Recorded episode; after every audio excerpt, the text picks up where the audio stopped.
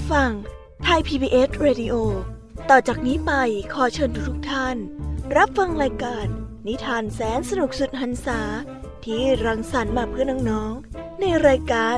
Kiss Hour ค่ะ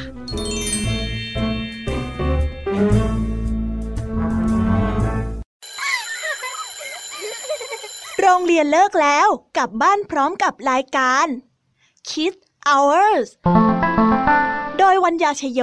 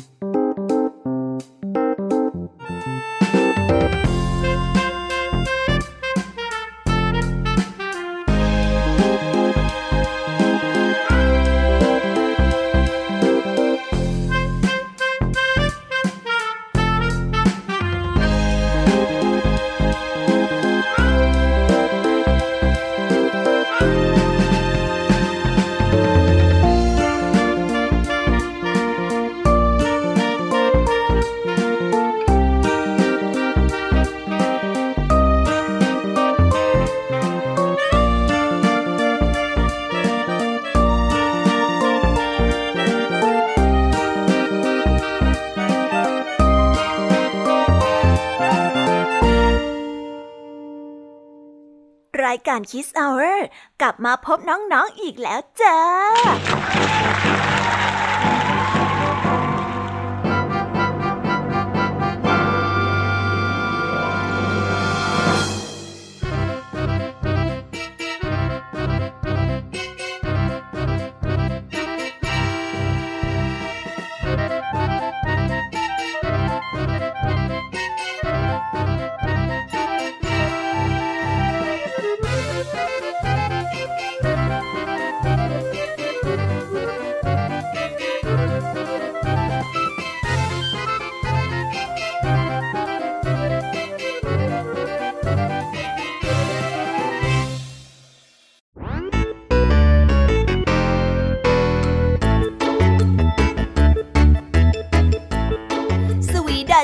น้องๆที่น่ารักทุกๆคนชาวรายการ Kiss Hour นะคะ หลังจากที่ได้ห่างหายกันไปหลายวันเนี้ยทีมงาน Kiss Hour ของพี่แยมมี่ครูหายใจดี พี่เด็กดี แล้วก็ลงทางดีกับเจ้าจ้อยก็ได้ไปวางแผนที่จะนำนิทานสนุกๆมาเล่าให้กับน้องๆได้ฟังกัน เพื่อเปิดจินตนาการและก็ตะลุยไปกับโลกนิทานกันอย่างสนุกสนานนั่นเองล่ะค่ะ น้องๆ เนี่ยคงอยากรู้กันแล้วใช่ไหมล่ะคะ ว่านิทานที่พวกพี่ได้เตรียมมาดันเนี่ย มีนิทานเรื่องอะไรกันบ้าง งั้นเดี๋ยวพี่ยามีบอกกันเกริ่นไว้ก่อนนะคะ พอให้เรียกน้ำย่อยกันไว้ก่อนนะ วันนี้ค่ะคุณครูไหวใจดีของพวกเรา ก็ได้เตรียมนิทานคุณธรรมทั้งสองเรื่องมาฝากพวกเรากันนะคะ ซึ่งในวันนี้คุณครูไหวได้เตรียมนิทานเรื่องพึ่ง น้อยกับตั๊กแตน ต่อกันด้วยเรื่อง แม่วัวผู้เสียสละมาฝากกัน ส่วนเรื่องราวจะสนุกสนานแค่ไหนคงต้องไปรอติดตามพร้อมๆ กันในช่วงของคุณครูไหวใจดีกันนะคะเด็กๆส่วนพี่ยามีเล่าให้ฟังในวันนี้ ขอบอกเลยค่ะว่า ไม่ยอมน้อยหน้าคุณครูไหวแน่นอนค่ะ และจัดเตรียมนิทานทั้งสามเรื่องสามรสเอาไว้ฟังกันยาวๆต่อจากช่วงคุณครูไหวกันไปเลย นิทานเรื่องแรกของพี่ยามีนี้ มีชื่อเรื่องว่าหมาจรจัดผู้โลภมากต่อกันด้วยเรื่องเจ้าป่าผู้ใจบุญ และปิดท้ายด้วยเรื่องมดน้อยผู้เย่อหยิ่งนั่นเองค่ะ ส่วนเรื่องราวของนิทานทั้งสามเรื่องนี้เนี่ยจะเป็นอย่างไร ก็ต้องเอาไว้ไปรอรับฟังกันในช่วงของพี่แยมมีเล่าให้ฟังกันนะคะวันนี้ค่ะ ลุงทองดีกับเจ้าจอยนะคะ ก็ได้เตรียมนิทานสุภาษิตมาฝากพวกเรากันอีกเช่นเคย ซึ่งวันนี้ลุงทองดีกับเจ้าจอย ก็มาพร้อมกับสำนวนที่ว่า เอาใจเขามาใส่ใจเรา ส่วนเรื่องราวและความหมายของคำคำนี้จะเป็นอย่างไร ก็ต้องเอาไว้ไปรอรับฟังกันในช่วงของนิทานสุภาษิตกันนะคะเด็กๆ และสำหรับช่วงท้ายรายการในวันนี้นะคะ ก็มาพบกับพี่เด็กดีกันอีกเช่นเคย และในวันนี้พี่เด็กดีของเราก็ได้จัดเตรียมนิทานที่มีชื่อเรื่องว่ายีราฟกับต้นแอปเปิลมาฝากกัน ส่วนเรื่องราวจะสนุกสนานแค่ไหน เราต้องไปรอรับฟังกันในช่วงท้ายรายการกับพี่แดงดีกันนะคะ โอ้โห เป็นยังไงกันบ้างล่ะคะน้องๆ ได้ฟังแค่ชื่อเรื่องนิทานเนี่ยก็สนุกแล้วใช่ไหมล่ะคะพี่แยมมี่เองก็ตื่นเต้นมากๆเลยละค่ะ อยากที่จะรอรับฟังนิทานที่พวกเรารออยู่ไม่ไหวแล้ว มีแต่เรื่องที่น่าฟังทั้งนั้นเลยนะคะเนี่ยเอาละค่ะ เพื่อไม่ให้เป็นการเสียเวลา งั้นเรามาเตรียมตัวเตรียมใจไปกับการตะลุยในโลกแห่งนิทานกันเลยดีกว่าไหมคะ ตอนนี้เนี่ยคุณครูใหม่ได้มายืนรอน้องๆอยู่ หน้าห้องเรียนแล้วล่ะค่ะ ถ้าหากว่าน้องๆพร้อมกันแล้ว งั้นเรามานับถอยหลังพร้อมๆกันเลยนะคะสามสองหนึ่ง let's go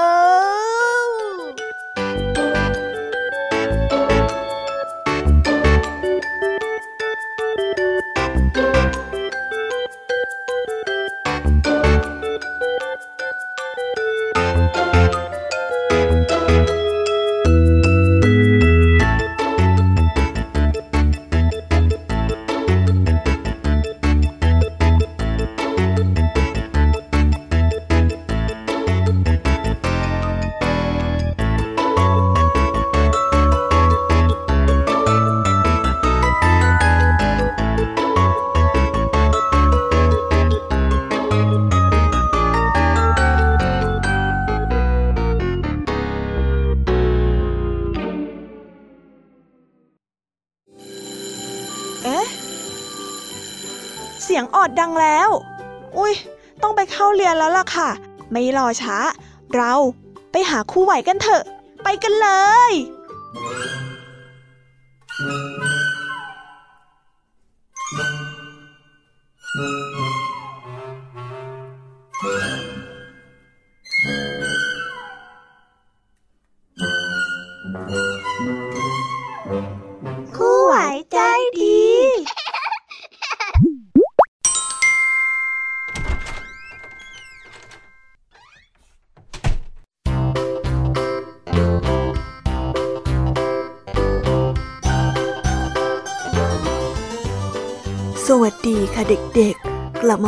คุณครูไว้กันอีกเช่นเคยนะคะ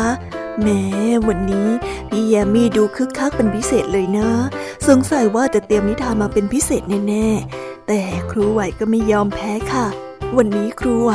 ก็มีนิทานสนุกๆมาเล่าให้กับเด็กๆ ได้ฟังเหมือนกัน ในตอนนี้เด็กๆ คงอยากฟังนิทานจากคุณครูไหวกันแล้วใช่ไหมล่ะคะ ถ้าอยากฟังแล้ว เดี๋ยวครูไหวจะพาไปฟังนิทานที่แสนสนุกของคุณครูไหวกันเลยนะ ในนิทานเรื่องแรกของคุณครูไหวนี้ มีชื่อเรื่องว่า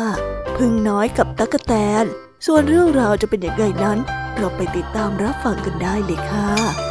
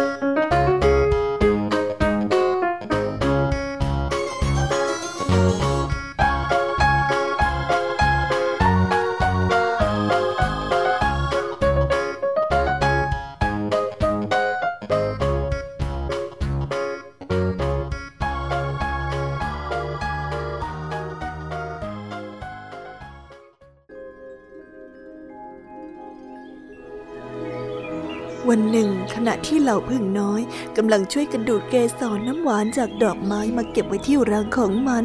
ซึ่งรังของมันนั้นก็เริ่มมีขนาดใหญ่โตขึ้นทุกวัน และน้ำพึ่งที่รัง มันก็เริ่มที่จะส่งกลิ่นหอมชวนให้เหล่าแมลงและสัตว์อื่นๆ อยากเข้ามาดอมดมและเอาไปกินด้วยเจ้าตะกะแตนก็คือหนึ่งในบรรดาสัตว์ทั้งหลาย ที่คอยจ้องอยากที่จะกินรังพึ่งแทบใจจะขาด มันได้เฝ้ามองการทำงานของเหล่าพึ่งน้อยทุกวัน มันได้สังเกตว่าเวลาใดที่พวกพึ่งน้อยนั้นออกจากรังไปหาอาหารจนหมด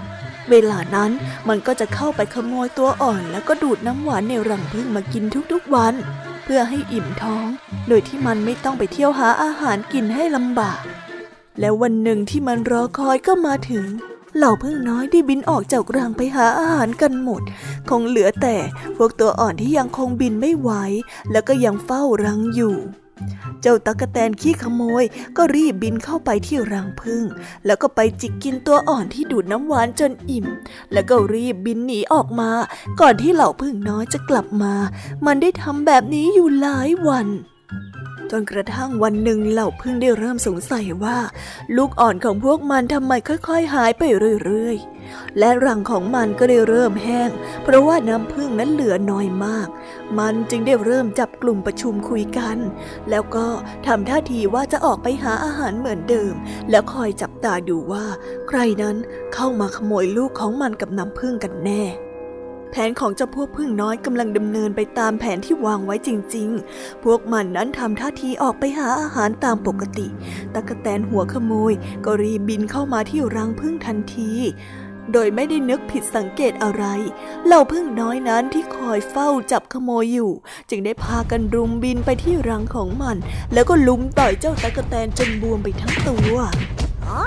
ที่แท้ก็เป็นเจ้านั่นเองอะเจ้าตั๊กแตนหัวขโมยนี่เจ้าเห็นแก่ตัวจริงๆนะว่าข้าอะอุตส่าห์ลำบากไปหาอาหารเพื่อที่จะกักตุนเก็บไว้กินอะแต่เจ้าสิที่เกียจสันหลังยาว ไม่รู้จักทำมาหากิน ยังแอบขโมยของข้ากินอีกด้วย พวกเราลุยเอ้ยนี่แน่นี่แน่นี่แน่นี่แน่เมื่อพึ่งน้อยพูดจบก็ต่างพากันรุมร่างของเจ้าตะกะแตน โดยโยนทิ้งไว้ที่พงหญ้า มดแดงที่อาศัยอยู่แถวนั้นจึงพากันรุมกัดเจ้าตะกะแตนที่นอนหมดสติอยู่ จนขาดใจแล้วก็สิ้นลมหายใจตรงนั้น นิทานเรื่องนี้ก็ได้สอนให้เรารู้ว่า การลักขโมยของกิน นอกจากจะถูกเขาประนามให้เกิดความอับอายแล้ว ยังจะถูกเขารุมทำร้าย จนทำให้ได้รับอันตราย หรือตายได้ง่าย ๆ คนเราต้องรู้จักทำมาหากิน เลี้ยงตนเอง จึงจะทำให้เกิดความภูมิใจ และเป็นที่นับถือของบุคคลอื่น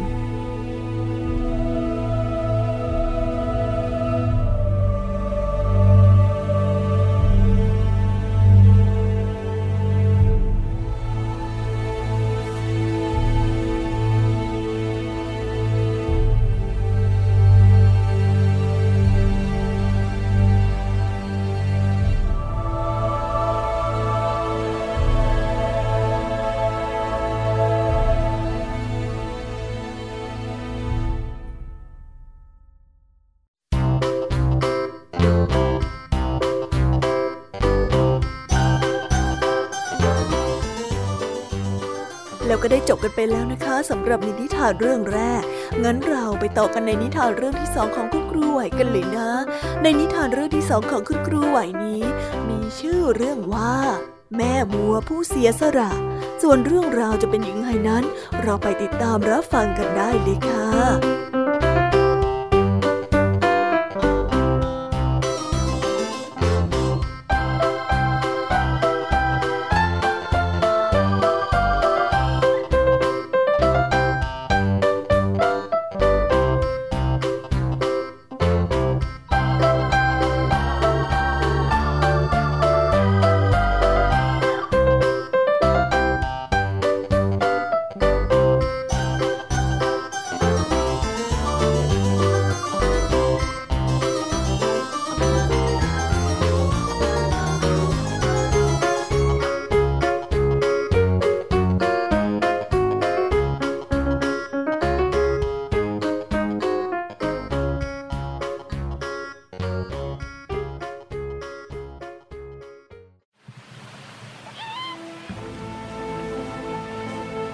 วันหนึ่งที่ใต้ต้นไม้ใหญ่ใจกลางป่า ลูกหมูป่าตัวหนึ่งกำลังยืนร้องไห้ตัวสั่นเทาด้วยความกลัวอยู่ สาเหตุนั้นก็เป็นเพราะว่ามันได้พัดหลงกับแม่และพี่ๆของมันที่พากันมาหาอาหารกินเพื่อเลี้ยงตนเอง ในขณะที่มันนั้นกำลังมุ่งมั่นในการหาอาหารอยู่ มันก็ได้พลัดหลงกับแม่และพี่ๆของมัน ลูกหมูป่าตัวนี้ก็ได้ค่อยๆ ลัดเลาะไปตามป่า จนกระทั่ง ได้ล้ำเขตแดนเข้ามาถึงในเขตหมู่บ้าน ด้วยความกลัวมันจึงหยุดยืนนิ่งอยู่ที่ใต้ต้นไม้ แล้วก็หันไปมองรอบๆ มันไม่เห็นใครเลย นอกจากความว่างเปล่า และเงาของตัวมันเองที่ทอดไกลออกไป จนมองไม่ชัด ในขณะที่มันนั้นกำลังรู้สึกเคว้งคว้างและคิดหาหนทางกลับบ้านมันก็ได้พลันเหลือบไปเห็นเจ้าวัวตัวหนึ่งของชาวบ้านที่ถูกปล่อยเลี้ยงไว้ตามชายทุ่ง วัวที่ชาวบ้านเลี้ยงไว้นั้นมีทั้งหมดสามตัว น่าจะเป็นแม่และลูกของมัน ลูกหมูจึงได้รวบรวมความกล้า แล้วก็เดินไปหาแม่วัวกับลูกวัวที่กินหญ้าอยู่ พร้อมกับเอ่ยว่า แม่วัวจ๋าท่านรู้จักบ้านของข้าไหมอะข้าพัดหลงกับแม่แล้วก็พี่ๆของข้าข้าอยากกลับบ้านแต่ข้ากลับไม่ถูก ท่านช่วยบอกข้าทีถ้าท่านรู้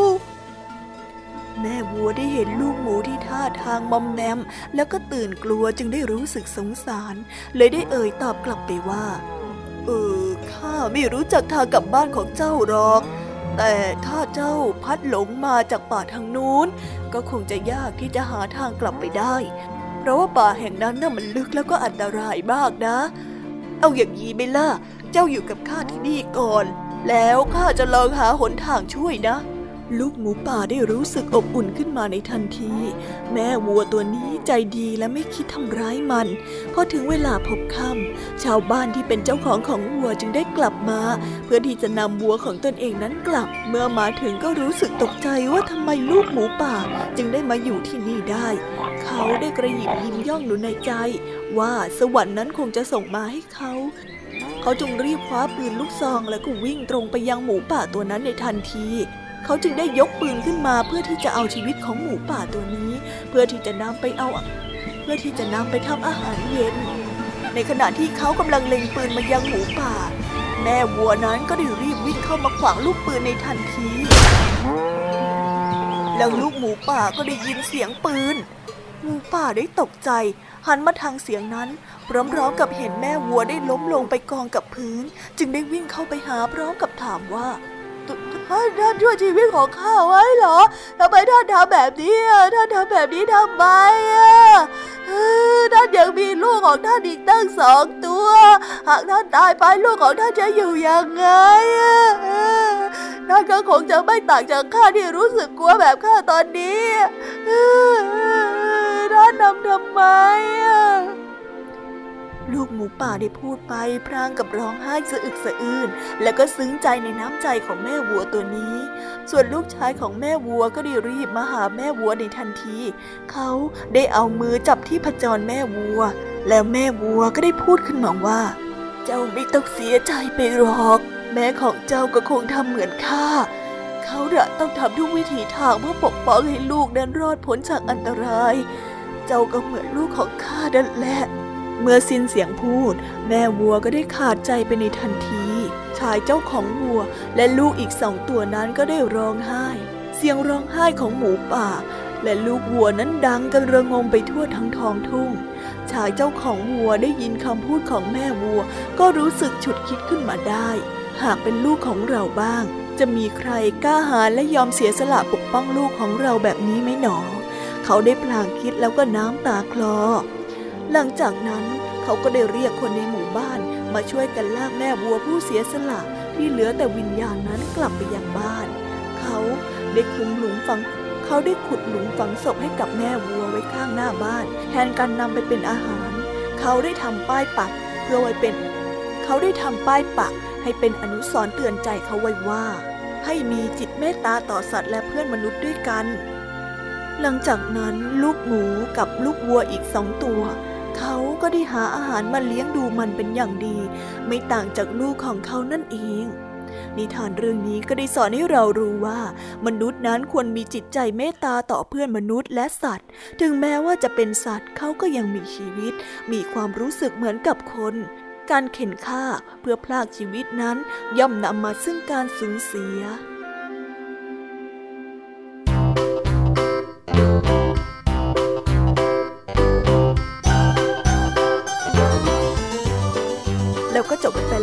สำหรับนิทานทั้งสองเรื่อง ที่คุณครูไหวายนั้นได้นำมาเล่าให้กับเด็กๆได้ฟังเพื่อความเพลิดเพลิน แล้วก็ฝากข้อคิดไว้กับเด็กๆ ให้นำไปประยุกต์ใช้กันในชีวิตประจำวันกันด้วยนะ และในวันนี้ก็หมดเวลาของคุณครูไหวกันลงไปแล้วค่ะครูไหวก็ขอส่งต่อเด็กๆ ให้ไปฟังนิทานในช่วงต่อไปกับช่วงพี่แยมมี่เล่าให้ฟังกันเลยนะคะสำหรับวันนี้ครูไหวต้องขอตัวลากันไปก่อนแล้ว สวัสดีค่ะบ๊ายบาย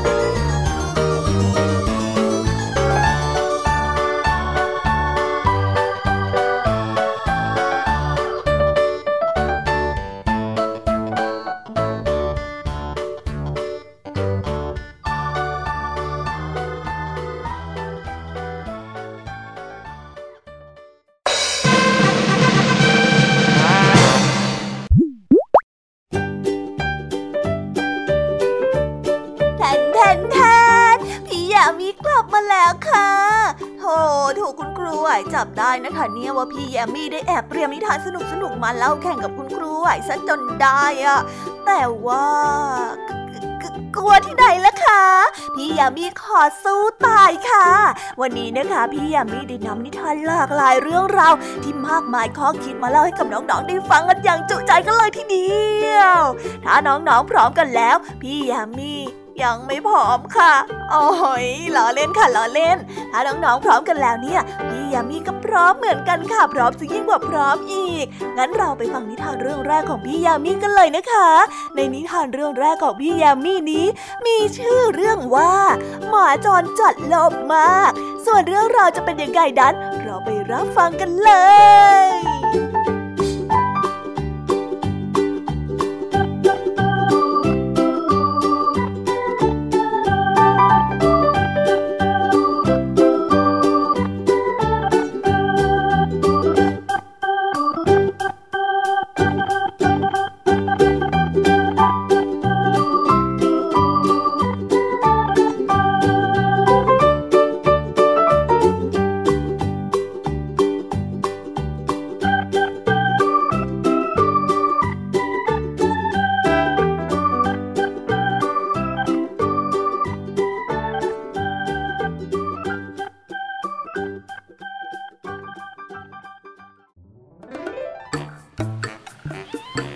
วันหนึ่งที่กลางตลาดสดใหญ่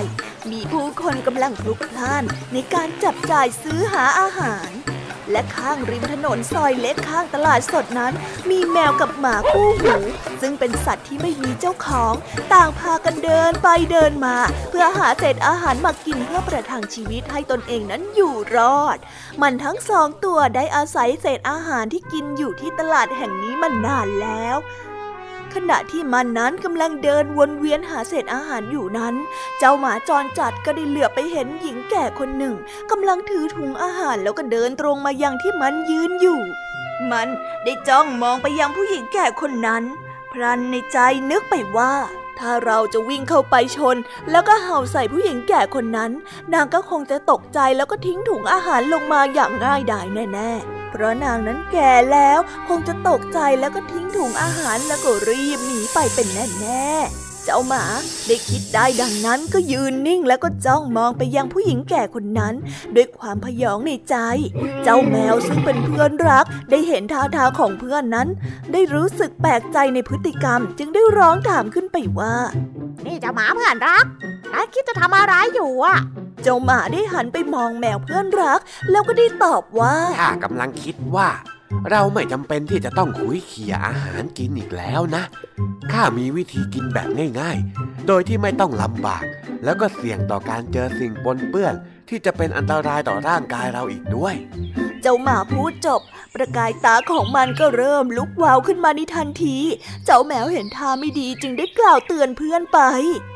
ข้าว่าเองอย่าทำเลยนะ ข้ารู้นะว่าเป้าหมายของเจ้านะคือผู้หญิงแก่คนนั้นใช่ไหม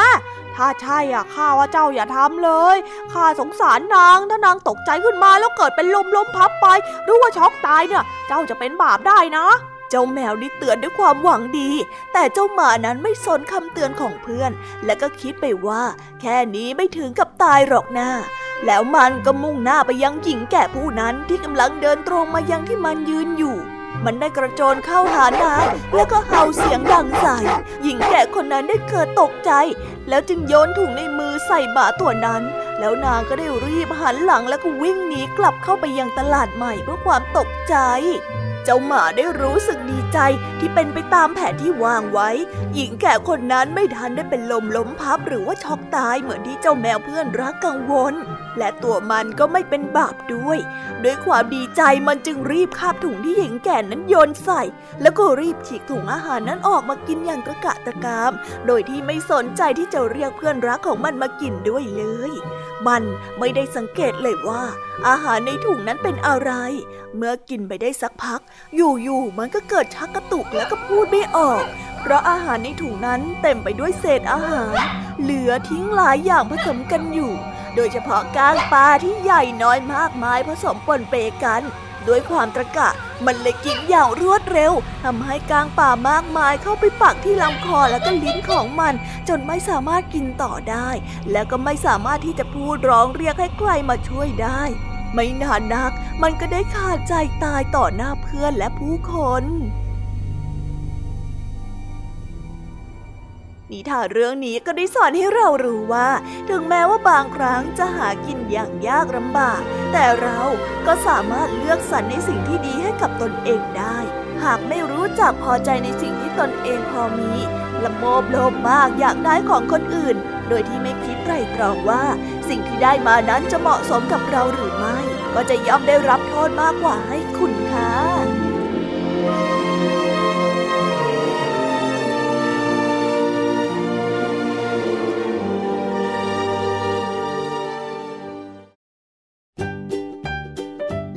ก็จบกันไปเป็นที่เรียบร้อยแล้วนะคะสำหรับในนิทานเรื่องแรกของพี่ยามีเป็นยังไงกันบ้างล่ะคะน้องๆสนุกสนานกันหรือเปล่าเอ่ยถ้าน้องๆสนุกเนี่ยงั้นเราไปต่อกันในเรื่องที่สองเลยนะคะ ในนิทานเรื่องที่สองของพี่ยามีนี้มีชื่อเรื่องว่า เจ้าป่าผู้ใจบุญ ส่วนเรื่องราวจะเป็นยังไงนั้น เราไปรับฟังกันได้เลยค่ะ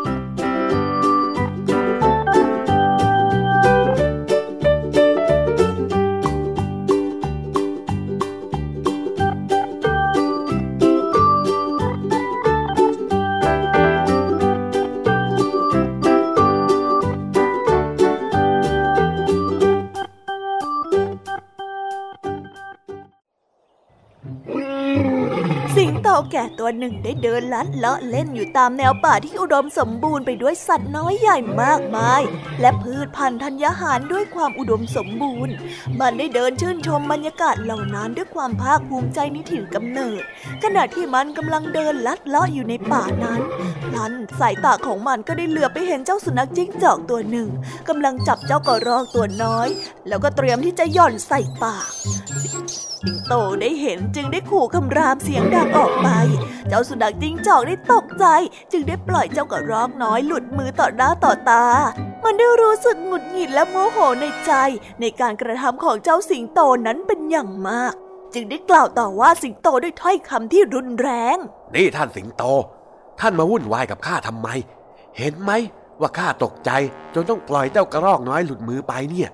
รู้ไหมว่ากระรอกน้อยตัวนั้น คืออาหารอันโอชะของข้าเลยนะ สิงโตแก่ได้เห็นกิริยาที่ดุเดือด ก้าวร้าวของเจ้าสุนัขจิ้งจอกที่กล้าขึ้นเสียงกับมัน ซึ่งมีนิสัยที่ดุร้ายมาก และสามารถจับเจ้าสุนัขจิ้งจอกนั้นกินได้ด้วยสัญชาตญาณของมัน แต่ก็ไม่ทำและก็ได้กล่าวต่อว่าสุนัขจิ้งจอกไปว่า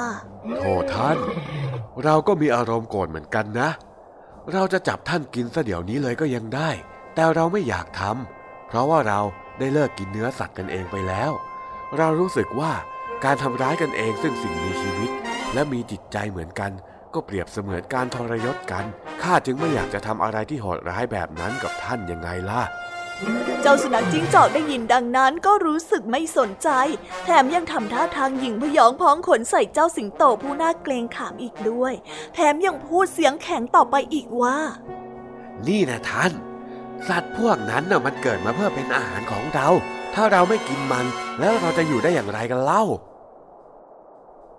สิงโตแก่จึงตอบเจ้าสุนัขจิ้งจอกไปด้วยถ้อยคำที่สุภาพและเยือกเย็นว่า ท่านเอ๋ยข้ารู้ว่าสัตว์พวกนั้นน่ะมันเกิดมาเพื่อเป็นอาหารของพวกเรา ซึ่งนั่นก็หมายรวมถึงท่านด้วย ที่จะต้องเป็นอาหารของข้าแต่เราก็เลือกที่จะไม่กินท่าน และสัตว์อื่นๆ ถึงแม้ว่าพวกเรา จะเป็นสัตว์ที่มีรูปร่างใหญ่โต และสามารถเอาชนะสัตว์ที่ไม่มีทางสู้ได้ทุกอย่าง แต่เราก็ไม่จำเป็นที่จะต้องไปกินเขานี่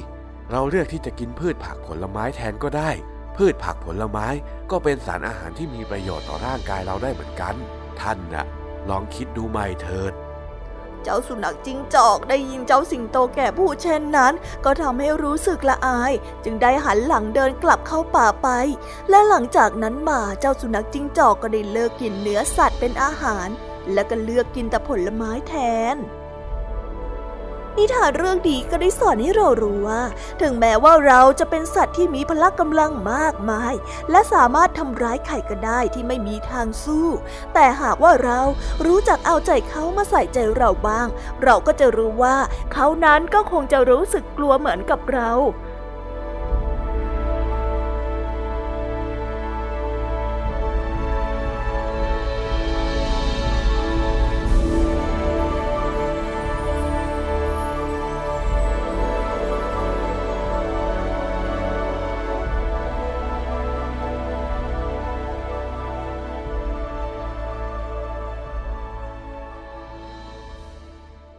ว้าว ก็ได้จบกันไปเป็นที่เรียบร้อยแล้วนะคะสำหรับในนิทานเรื่องที่สองของพี่ยามีเป็นยังไงกันบ้างล่ะคะ สนุกกันละสิถ้าสนุกเนี่ย งั้นไปต่ออยังไม่รอช้าแล้วนะคะกับนิทานเรื่องที่สามของพี่ยามีในนิทานเรื่องที่สามของพี่ยามีนี้ มีชื่อเรื่องว่า มดน้อยผู้เย่อหยิ่ง ส่วนเรื่องราวจะเป็นยังไงนั้น เราไปติดตามรับฟังพร้อมๆกันได้เลยค่ะ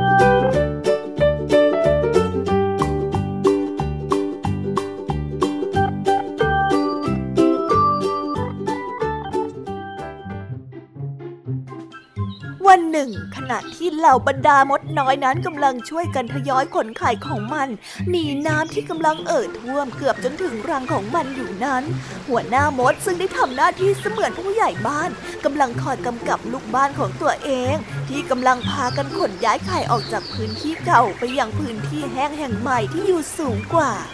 เป็นการปกป้องไข่ของมันจากน้ำที่กำลังจะท่วมนั่นเองขณะที่พวกมันนั้นกำลังขนย้ายไข่อยู่ กบตัวหนึ่งก็ได้กระโดดเข้ามาใกล้ๆจึงได้เอ่ยไปว่า เจ้ากบได้พูดพลางสายหัวไปมา ด้วยความลืมตัวและอยากกินไข่มดเหล่านั้น จึงได้เผลอแลบลิ้นแผลบๆเผยให้เจ้าหัวหน้ามดนั้นเห็น หัวหน้ามดนั้นเห็นท่าในความไม่ซื่อของเจ้ากบจึงได้ตอบกลับไปว่า เฮ้ยขอบใจท่านมากเลยนะท่านกบที่อุตส่าห์มีน้ำใจต่อพวกข้านะแต่พวกข้าเขาไม่รบกวนท่านหรอกนะ และพวกข้าก็อยากจะมีที่อยู่อาศัยเป็นของตัวเองด้วยนะ หัวหน้ามดได้พูดจบจึงได้สั่งให้มดลูกบ้านของเขาได้รีบขนย้ายของออกไปจากพื้นที่ตรงนั้นให้เร็วที่สุด ระหว่างที่กำลังขนย้ายไข่ไปตามเส้นทาง ก็ได้มีนกกาตัวหนึ่งคอยเฝ้าดูเหตุการณ์อยู่ตลอดเวลา มันได้เฝ้าบินตามกลุ่มมดเหล่านี้ไปจนถึงที่อยู่ใหม่ของมัน เมื่อบรรดาเหล่ามดน้อยได้พากันทยอยขนไข่มาถึงที่อยู่ใหม่ครบแล้ว ต่างก็แยกย้ายกันสร้างรังของตนเองอย่างขมักขม้น เพื่อให้สำเร็จทันก่อนเวลาพบค่ำเพราะหากว่ามืดกว่านั้น มันอาจจะมองไม่เห็นอะไร ขณะที่พวกมันนั้นกำลังช่วยกันสร้างรังใหม่อยู่ นกกาตัวหนึ่งก็ได้บินโฉบลงมาที่หัวหน้ามดแล้วก็กล่าวว่าแน่นะ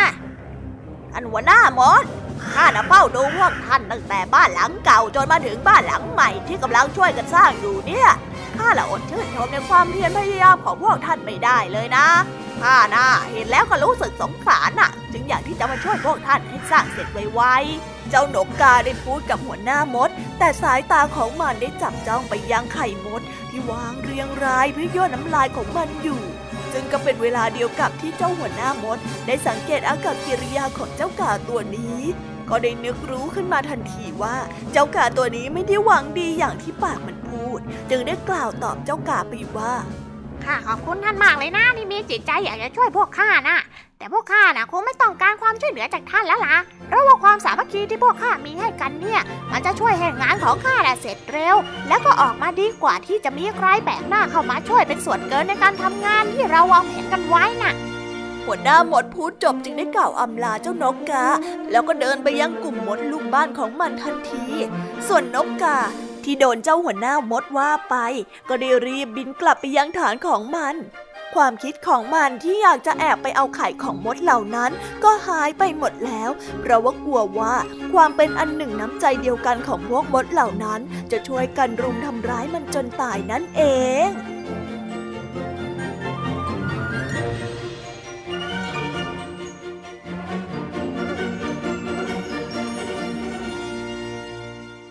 นิทานเรื่องนี้ก็ได้สอนให้เรารู้ว่า ถึงแม้ว่าจะมีรูปร่างที่เล็ก แต่ใจนั้นใหญ่เป็นนักเลงและฉลาดทันคน บวกกับความสามัคคีที่มีอยู่ในหมู่คณะ ย่อมนำพาชีวิตรอด และก็ประสบความสำเร็จได้ง่าย ๆ โดยที่ไม่ต้องคิดพึ่งคนอื่น ซึ่งอาจจะเป็นการบ่อนทำลายได้ไม่รู้ตัวนั่นเอง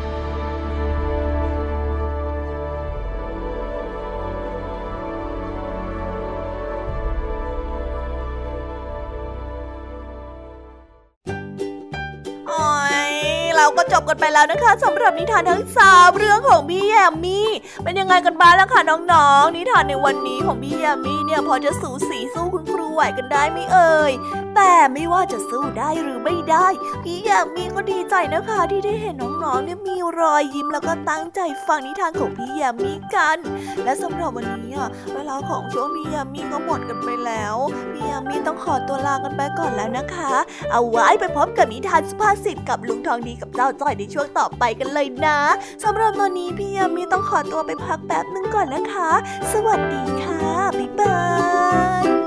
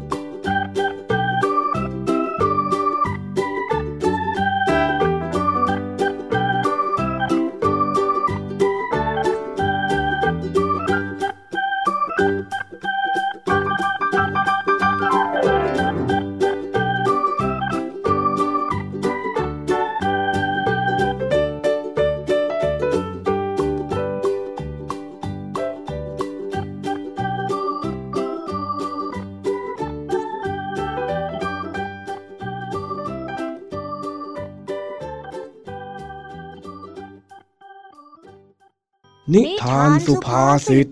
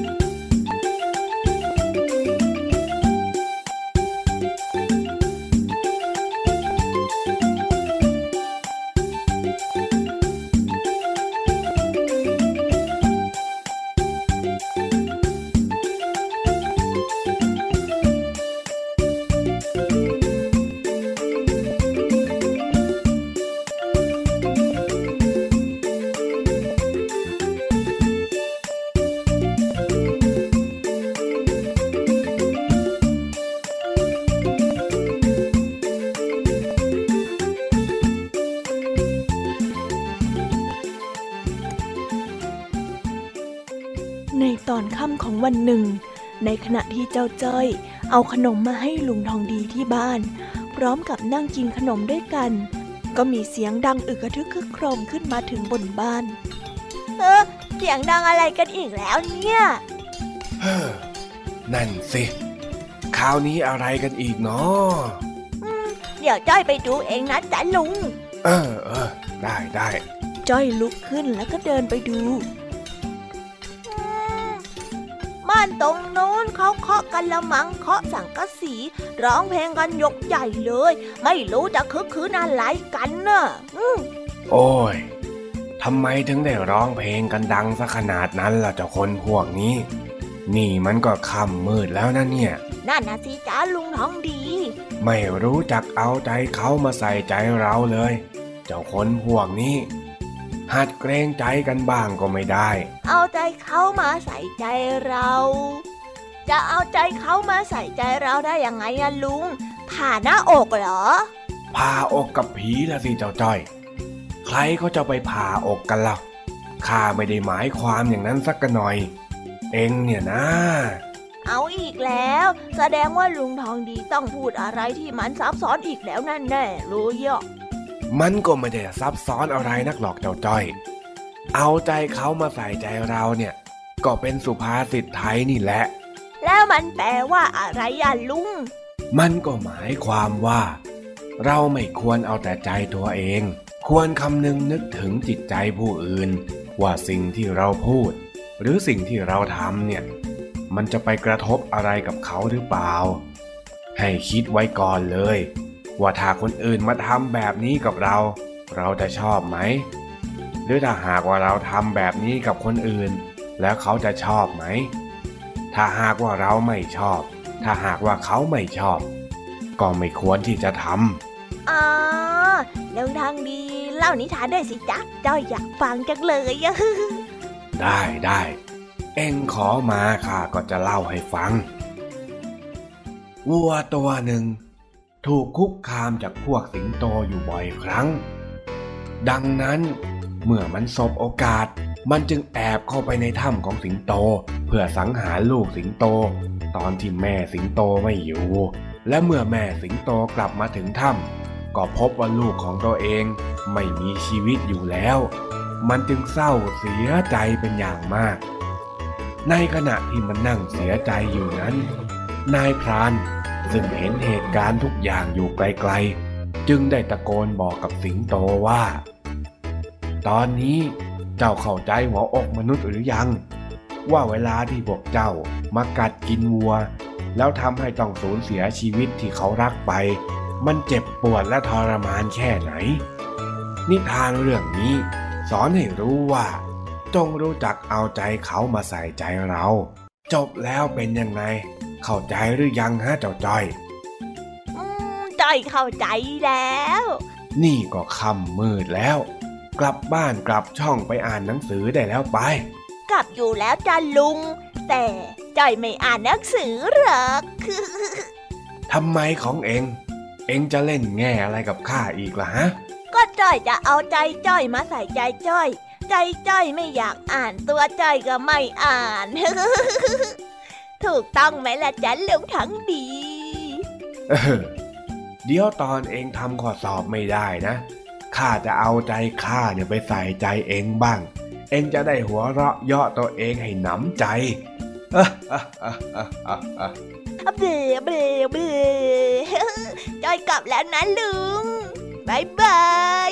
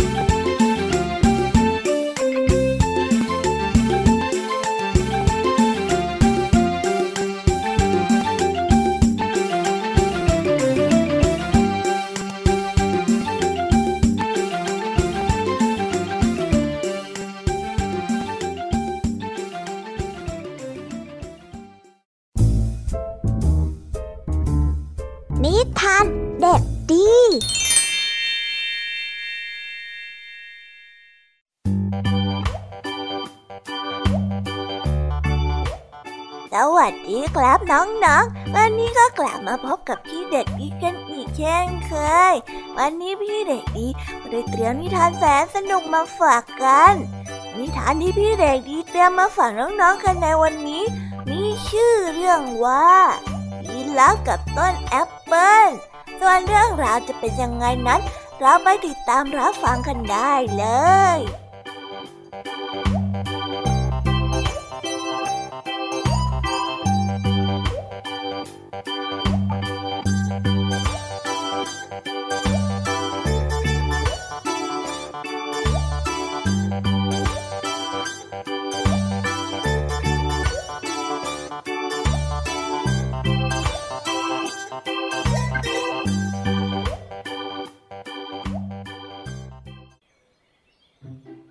วันหนึ่งขณะที่เจ้ายีรับตัวสูงกำลังเดินงอนเงียนไปมาในป่า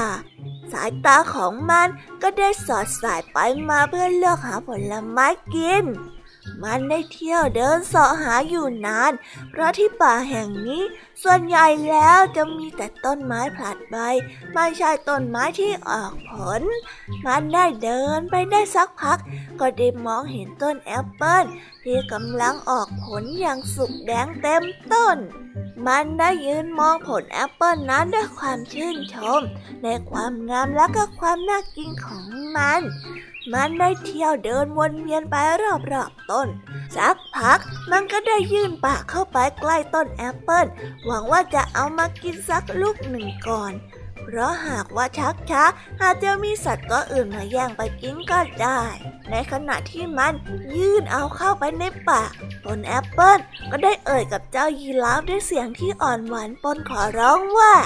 ท่านยีราฟผู้แสนฉลาด ท่านรู้ไหมว่าข้าน่ะคือผลแอปเปิลที่เป็นพันไม้วิเศษที่สุด แล้วก็มีชนิดเดียวในโลกนี้ หากท่านกินพวกข้าไป ต่อไปเนี้ยท่านคงไม่มีผลแอปเปิลไว้กินอีก เพราะว่าพวกข้า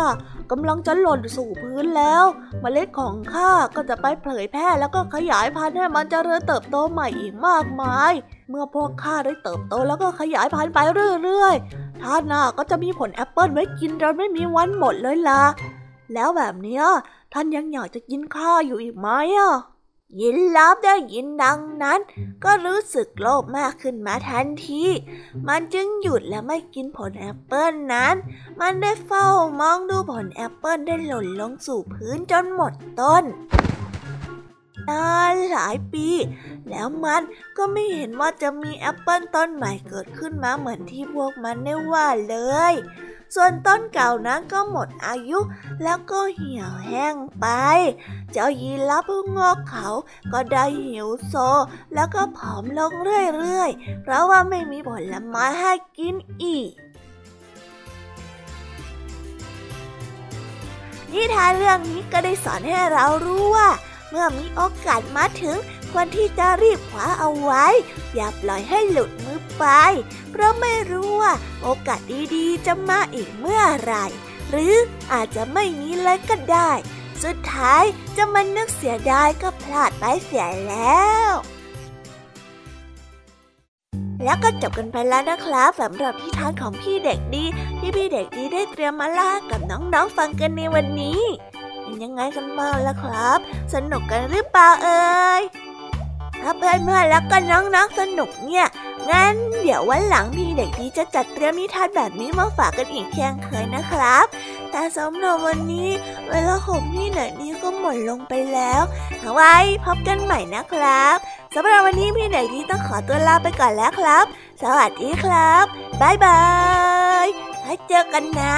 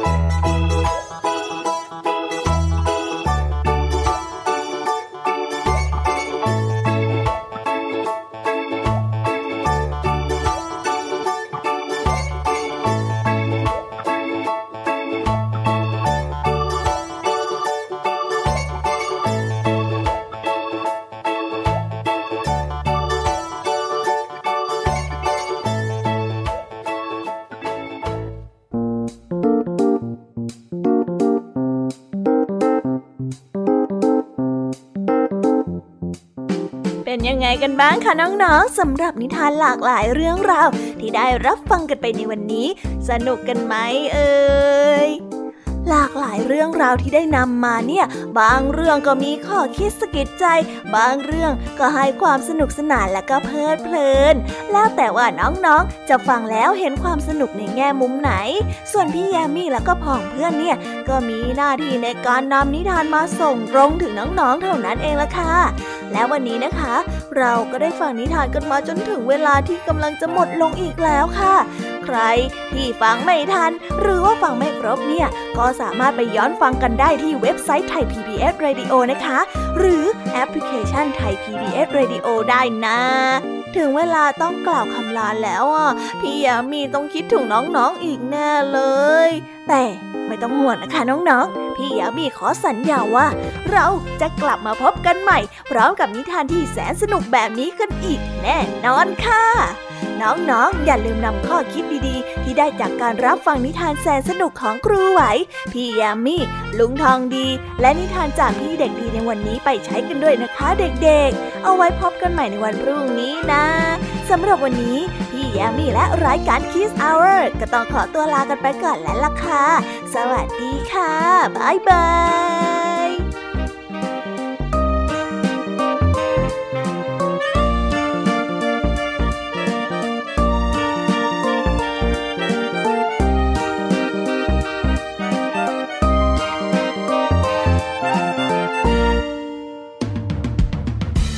ามรับฟังรายการย้อนหลังได้ที่เว็บไซต์และแอปพลิเคชัน